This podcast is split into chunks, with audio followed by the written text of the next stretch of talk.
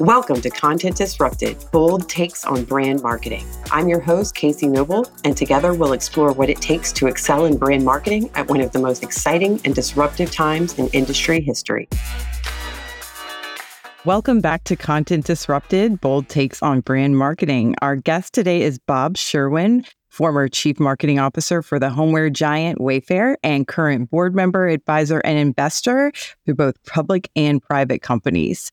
With over twenty years of operating experience as a global marketing executive, advisor, and business strategist, including over four years at McKinsey, Bob's a marketing industry leader who has a lot to say on today's topic of how to blend brand and performance marketing. So, Bob, welcome to the show.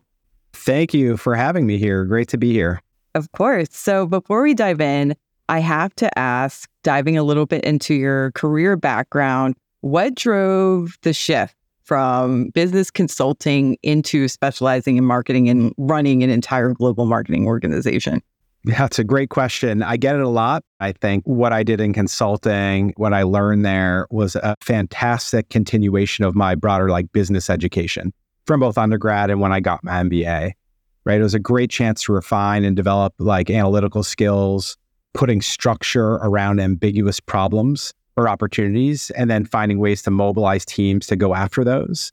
It's a great training ground for like building and leading teams, frankly, as well as that those problem solving capabilities.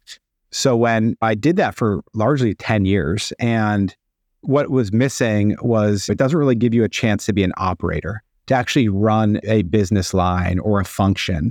And so my transition to Wayfair was more about the desire to become an operator than it was specifically about moving into marketing.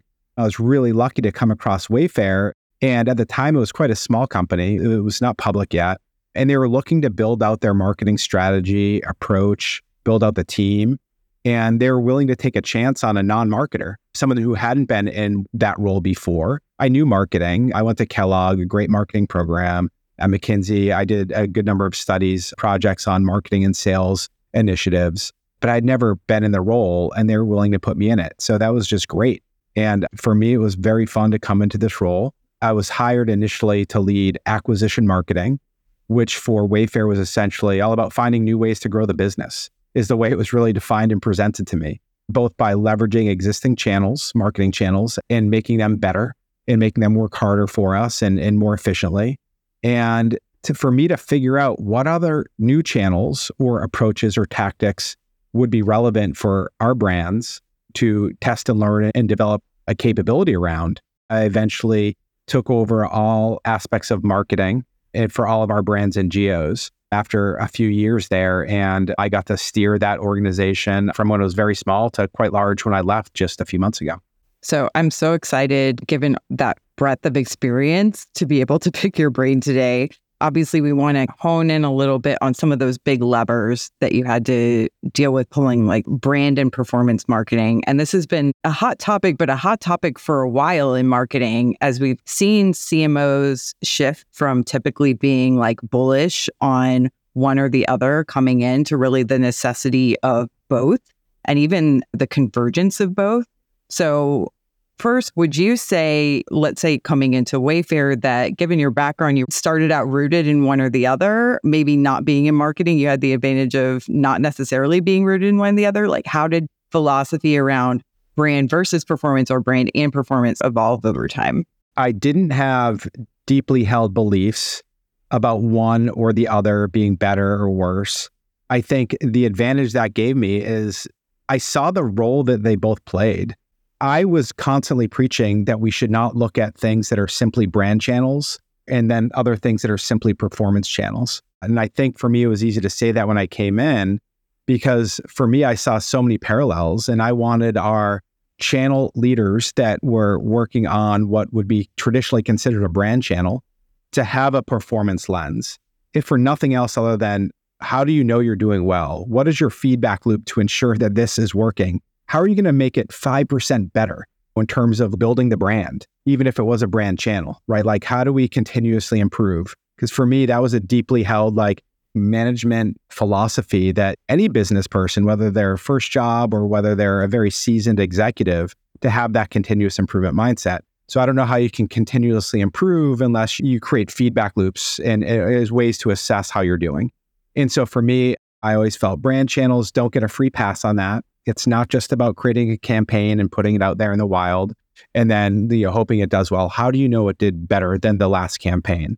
And then on the performance side, in a similar fashion, I wanted to make sure that those teams that were running channels that would traditionally be considered performance-based, let's say it's digital retargeting or paid search, where you have great feedback loops. You can really get a lot of insights from the data very quickly. I wanted to make sure that they weren't so focused on the n- performance of numbers, but they were also understanding the mindset of the consumer. They were understanding how they were engaging with these ads, because by thinking about the customer and how our brand was showing up would help them realize, and it did, that there's other levers in there. It's not just about our bid levels and targets. It's also about how we're presenting the brand for the moment that customer is in. What is their mindset at that moment? Much like brand marketers would traditionally already be doing. So for me, it was more about converging the two than it was about treating them vastly different.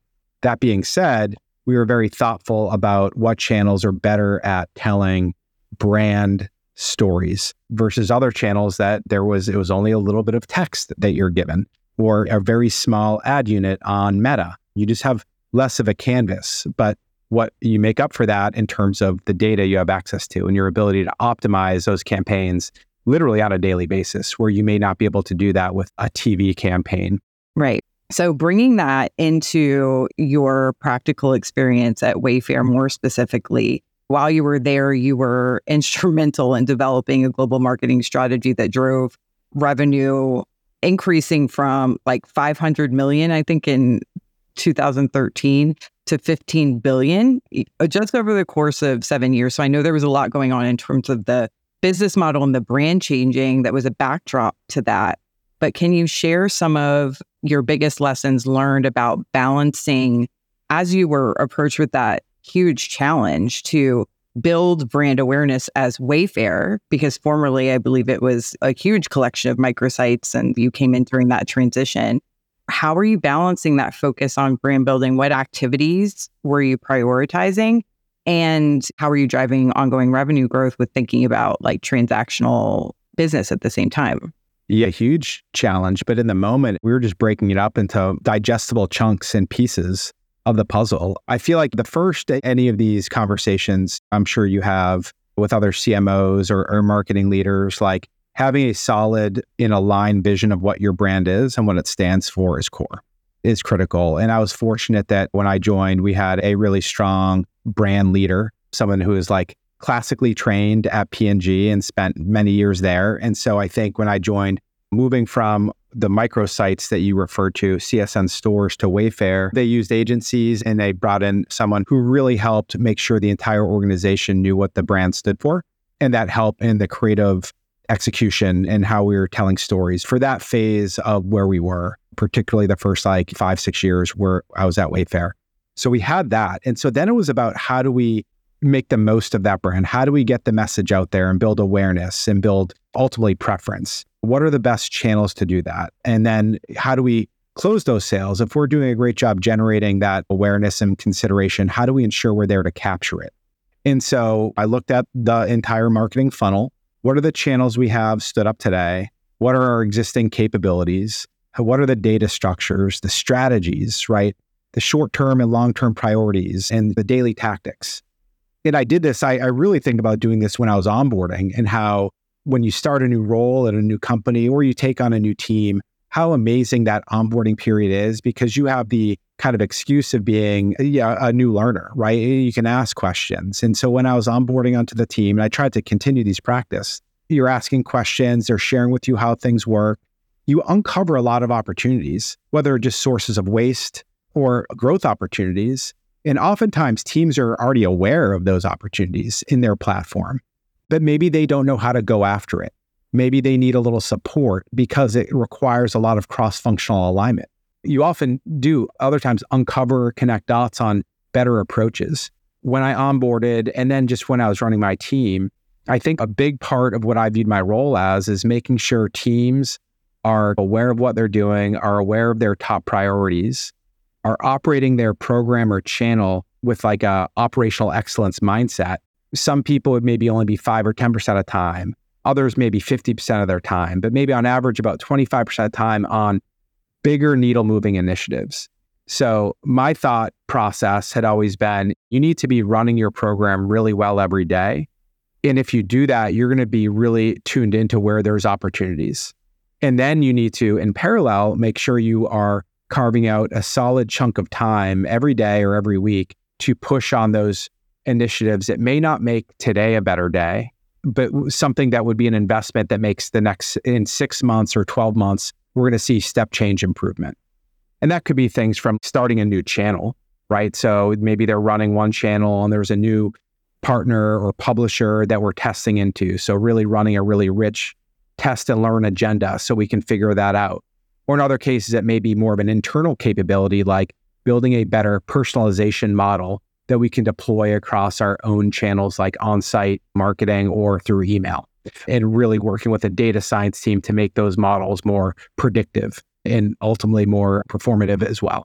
And so that's one thing I definitely did. And I just emphasize it because it's really just basic kind of problem solving and like team leadership. It doesn't matter if you're doing that in a marketing role or a supply chain role. I think that's just a good practice to be meeting with your team, jointly discovering what the opportunities are, and then depending on their capabilities or how many times they've done it, you're giving a lot of help and putting process in place to see those initiatives through. Or in other cases, letting them run at it and do it their own because they're quite capable. And you can just be there as a sounding board or to get alignment with other cross-functional teams. I think the other theme for me was, given the history of Wayfair being largely a technology company at our core, I tried to lean in on leveraging data, leveraging technology, leveraging good processes, and eventually data science teams for a lot of the initiatives we pushed on. A lot of those were highly cross-functional, right? It wasn't just core marketers that could do it. It did require technical teams. It required engineers. It required data scientists. And a lot of our big breakthroughs really were super cross-functional and inclusive of all those teams. When I think about some of our biggest wins, others really big wins would be things that that were more traditionally central to marketing, would be some of the campaigns we ran or our partnerships with either other brands or big celebrities like Kelly Clarkson. But other ones that really made the brand grow tremendously were a little less interesting to marketers, some marketers at least, or brand marketers, because they really dealt with, how do we set up better retargeting campaigns? Again, I mentioned personalization. How do we speak to a customer? This huge group, we're a mass market company. How do we make the experience of partnering with Wayfair feel a little bit more relevant to you, right? That requires both understanding the customer, but also technology that you can actually make that come to life, right? That you can actually deliver on a more tailored experience. So I think the second theme, other than problem solving with teams, in prioritizing, would be around knowing when and where to leverage technology and then finding the right skill sets within the organization to go after that opportunity that may be quite technical in nature. And then otherwise, it would be looking at the full funnel, looking at all of our channels, paying attention to what's going on out in the ecosystem. What are new platforms that are coming alive? Where are other brands having success? And then where do we think we have gaps in our funnel? Or maybe there's a new kind of arbitrage opportunity that if we lean in and partner really closely with a, a partner like Meta or Google or Pinterest, we may be able to have a breakthrough on their platform with a new ad platform or ad product that they're creating before others have figured it out. And that was another thematic thing that we were always on the lookout for, trying to be early adopters of new ad units and new capabilities that those big publishing partners were putting out. And then the last one I would have to mention would be central to all of this is really trying to be in the head of the customer, really thinking about who our customers are, the problems they're trying to solve, and ensuring that at every touch point we have with them, we're tailoring the message to that moment in time, right? To where that customer is in their journey of buying furniture or decor or decorating their home. For us, for that category and vertical, it's a very long consideration cycle. It's oftentimes a very big purchase for them. So they put a lot of thought and energy into it. And so we want to be in the consumer's head at every stage of that journey so that we could most appropriately and most helpfully tailor our message to them and ensure we're pointing them to the right portion of our catalog and the right spot in our website, or even to the right sales team to help them with the specific problem that they're trying to address. I think you've made a great point in pointing out how much you can benefit the business's revenue and bottom line by investing in the internal transformation and team structure and the right leadership model, being a facilitator versus just imposing rules on everyone. But you also mentioned the elephant in the room, which is data.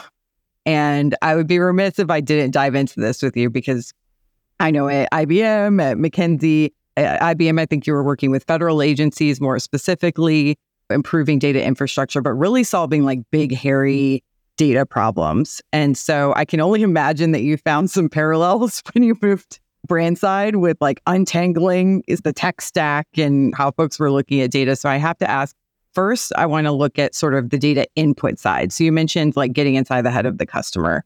What was your approach? How are you thinking about, or what tips can you share for determining signals from the noise? Like what data points do you prioritize tracking and paying attention to? Maybe some of them are different now given capabilities having evolved since your time at Wayfair, but what do you think brands should be focusing on from an input standpoint? Typically, the challenge for companies and organizations isn't having the data. It's about being able to easily access it and then having good hypotheses and then looking at the data to see if that hypothesis is correct or not. And if you don't have the data exactly, and then running a test to prove it out. And I think we just live in this wonderful time where, particularly in e-commerce, but even increasingly so, there's not much of a gap with most brick and mortar, that we do have a lot of data and most things are testable. So I think one of the things that was a huge pillar of the marketing organization and a huge part of the success we had was creating a testing culture where we would leverage the data, right, and structure a test. We would sometimes look in the data to see if there's insights there that say there's something to this idea. And then we'd run a more structured test, really prove it out and to build on that learning. And a lot of those tests or hypotheses were wrong. We would learn just as much from those. And we'd really try to say, why was that? Why didn't the customer respond more favorably to that messaging? What could it be? Was it too confusing? It was too wordy, right? It was just like too much for them to think about, even though it was articulating an even stronger value prop than this other one, which was a weak value prop, and it worked better because it didn't make them think too much. So the point here is like having hypotheses is great. It's then leveraging the data. Don't just go off gut when you can actually run a test. And then if it's a success, great. And if it was a loss, great. What can you learn from that to make yourself a better marketer and better understand how customers think? And were you challenging partners, like data partners, platform partners, to say like, hey, here's our hypothesis, and we want your help in figuring out how to test this the most effectively in the market? What kind of pressure were you putting on your internal team to own that versus partners?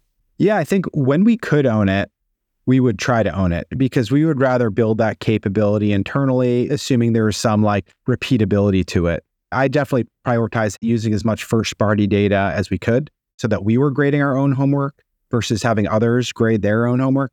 However, you can't do everything on your own. And so we have put a lot of effort and emphasis into our partnerships with all of the publishers out there. And there were definitely many times where we needed their help, right? And we would try to problem solve with them and say, all right, based on the capabilities you have on your platform and this objective we're trying to go after together with you, what do you suggest? How can we do this? And sometimes that meant, right, doing some form of data sharing in a clean room. Other times it meant we were helping influence their product roadmap because it was a capability that they wanted to build, because if we were asking for it, maybe they had three or four other big advertisers asking for something similar. So we certainly invested a lot in our partnerships with both big and small publishing partners. Awesome. And then you were talking about also measuring performance as you're testing, measuring performance, creating that closed loop of, okay, why did this perform? Asking the right questions. When it comes to measuring performance, it doesn't sound like you were doing what a lot of brands do, which can be someone's owning brand marketing, someone's owning more traditional performance marketing, and there are these different K P Is and siloed K P Is. And each is being measured differently. Like, what was your approach to attribution? And do you have tips for building more accurate attribution models today that sort of blend the two in a way that's more meaningful for the business to draw conclusions from? It's a great question. And there isn't a singular, like super simple answer, because it's a really challenging problem, but it's a fun and interesting problem. And I think it's one that brands and companies will be working on for a long time. So there's a lot there. So how do we think about what metrics matter, right? So ultimately, like that, what we think about, what are the things that galvanize the whole business around?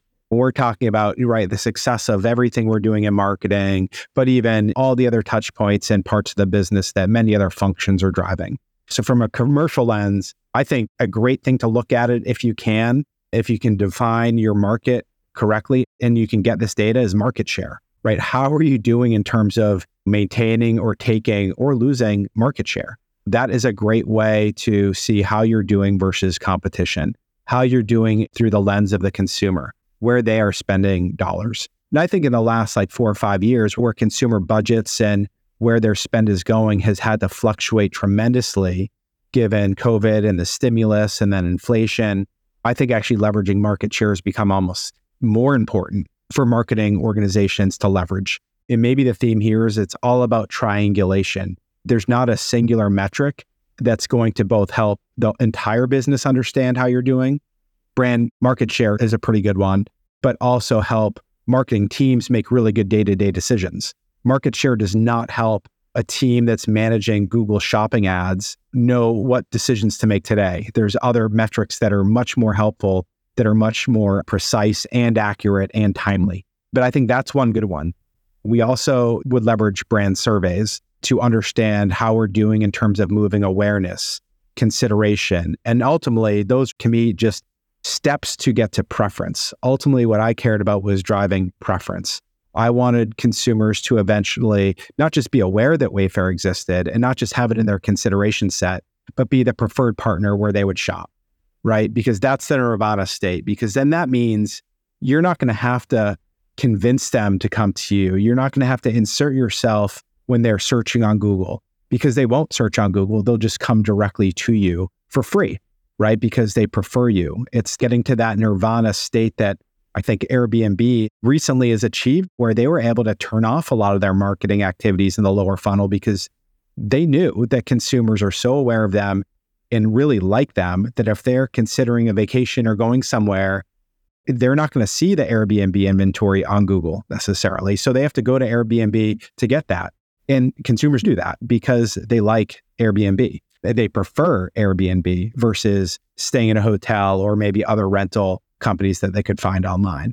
So to me, from a brand feedback loop standpoint, we would definitely use that. But that's done more on a monthly or quarterly basis at most companies. So not super reactive. So then I'll get to like another galvanizing, very helpful set of metrics that we tracked across all of our marketing channels. We would try to optimize around maximizing profit dollars in most channels, but that's really hard to do over a long horizon. So other ways we would get at that is try to understand customer lifetime value and what those curves look like, and then track that in terms of payback days. How much did we spend on a campaign? And then how long did it take to pay back a break even from that campaign? That was one tactic that we used that was very helpful for us to understand beyond just the immediate conversion. Are we getting customers that are turning into annuities? And when are we getting ones, customers that have very nice lifetime value curves that we can afford to pay a bit more on? And then the other big metric is various forms of return on ad spend. And I think what's key to all of these is some of these are your North Star metrics, like maximizing profit dollars.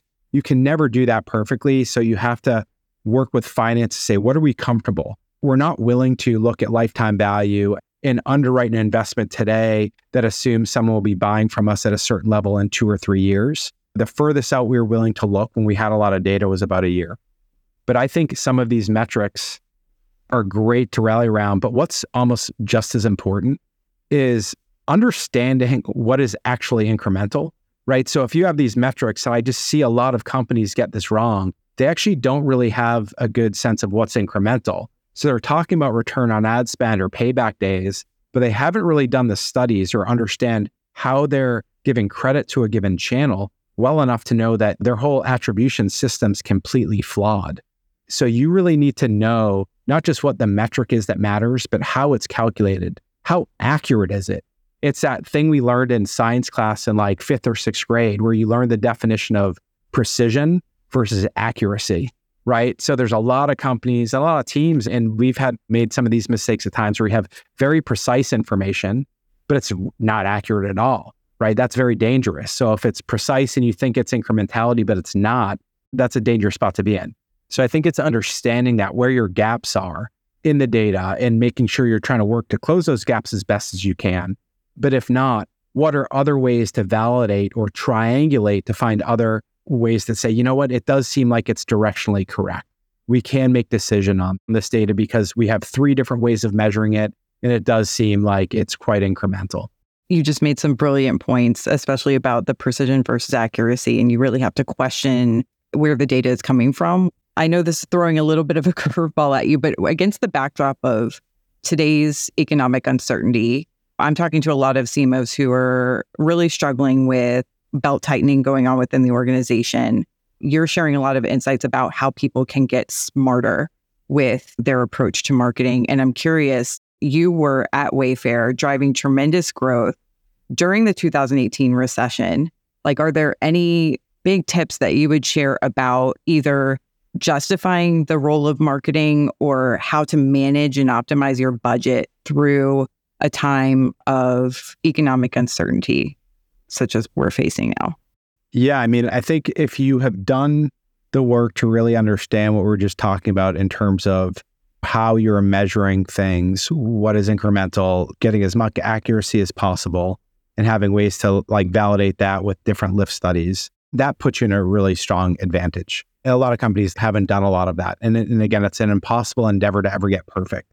But do you have a good starting point where you have some way of, we didn't talk a lot about setting R O I as goals, but one thing we did is we actually had different targets for different parts of the funnel.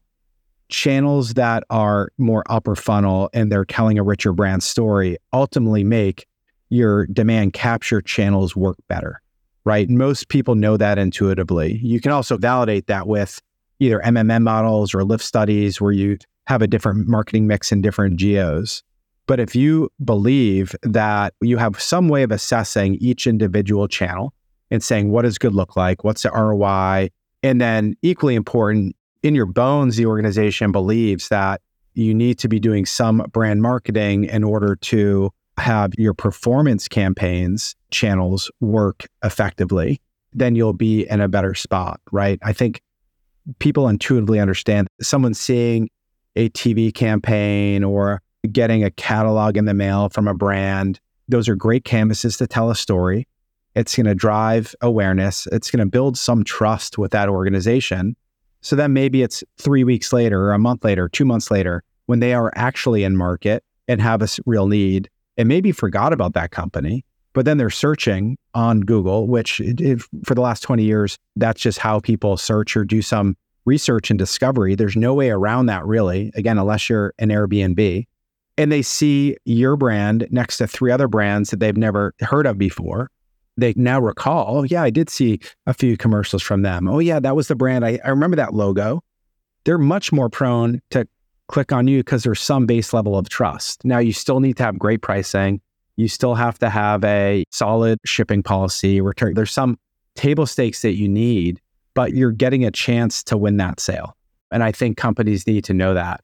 I think when a company or a brand has done nothing to invest in getting alignment around how we measure the brand marketing or how we approach it, I think that's when you're on your heels more likely than not, and where those budgets are probably more prone to get slashed deeper than the performance ones, where just innately the performance channels, right, have the natural benefit in those moments of having much more data around them. So it's much easier to tell that R O I story. But that doesn't mean it's any more important than the other. It's just easier.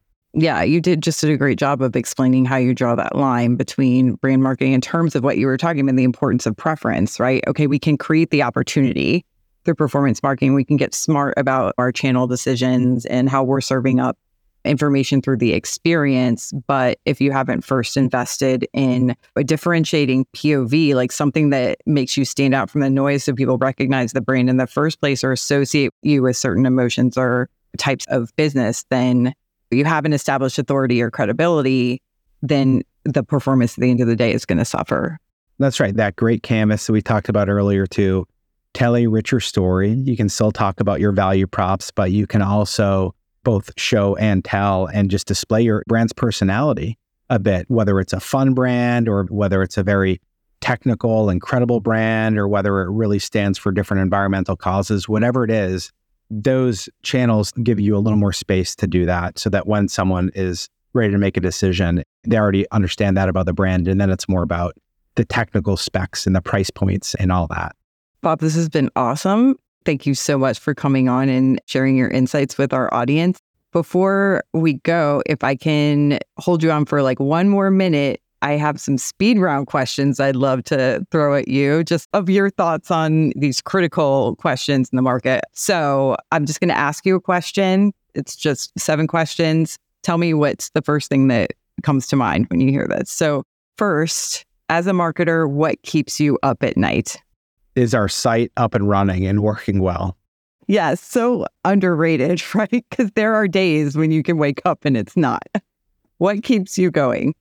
I think tackling new problems, putting structure around them and getting alignment and going after them and doing that enough times where you're getting wins from those problems that you solved three weeks ago or four weeks ago.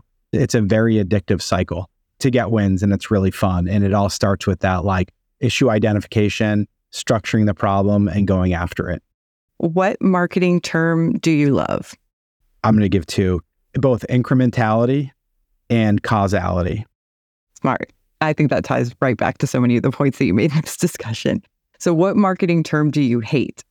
Maybe because I hear it so much recently, A I. It's not that I hate A I. It's just right. It's gotten so much hype. And I think it's distracting a lot of marketers from some of the basics around just like better data hygiene and leveraging data in a more simplistic manner versus getting distracted by some of the shiny objects related to A I. Not that they're not amazing technology, but A I has, I think, taken up a lot of airspace over the last like year. Much of that is very warranted, but it's similar to the metaverse a year before where that was a big distraction, really didn't go anywhere. I think A I would be with us for a long time.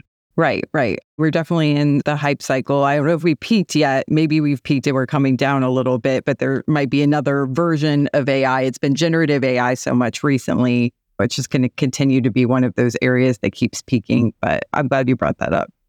And then a little bit of random question. What emoji do you think best describes the current state of marketing? Whatever emoji displays like a frenetic nature of getting pulled in many different directions, all within a singular day, from being growth to cost cutting, to leveraging A I, to influencer marketing, to supporting different business lines. I think marketers are increasingly getting pulled in many different directions with many mouths to feed.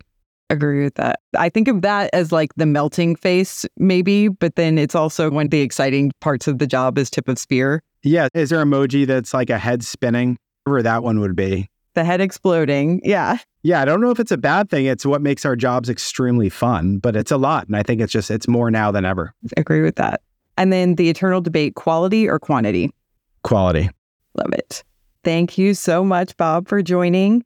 In the show notes, I would love to share some details about how folks can catch up with you today. I know you're advising many companies. How can people tap into your expertise? And I look forward to maybe having you back and we can focus on A I and that whole debate. Yeah, that would be wonderful. It's amazing technology. I always like to warn people to beware of shiny objects and how much time you're spending on them, because there's a lot of low-hanging fruit every single day that you shouldn't ignore. And for where people can find me, LinkedIn's the best place. Bob Sherwin on LinkedIn. Yeah, happy to connect with folks anytime.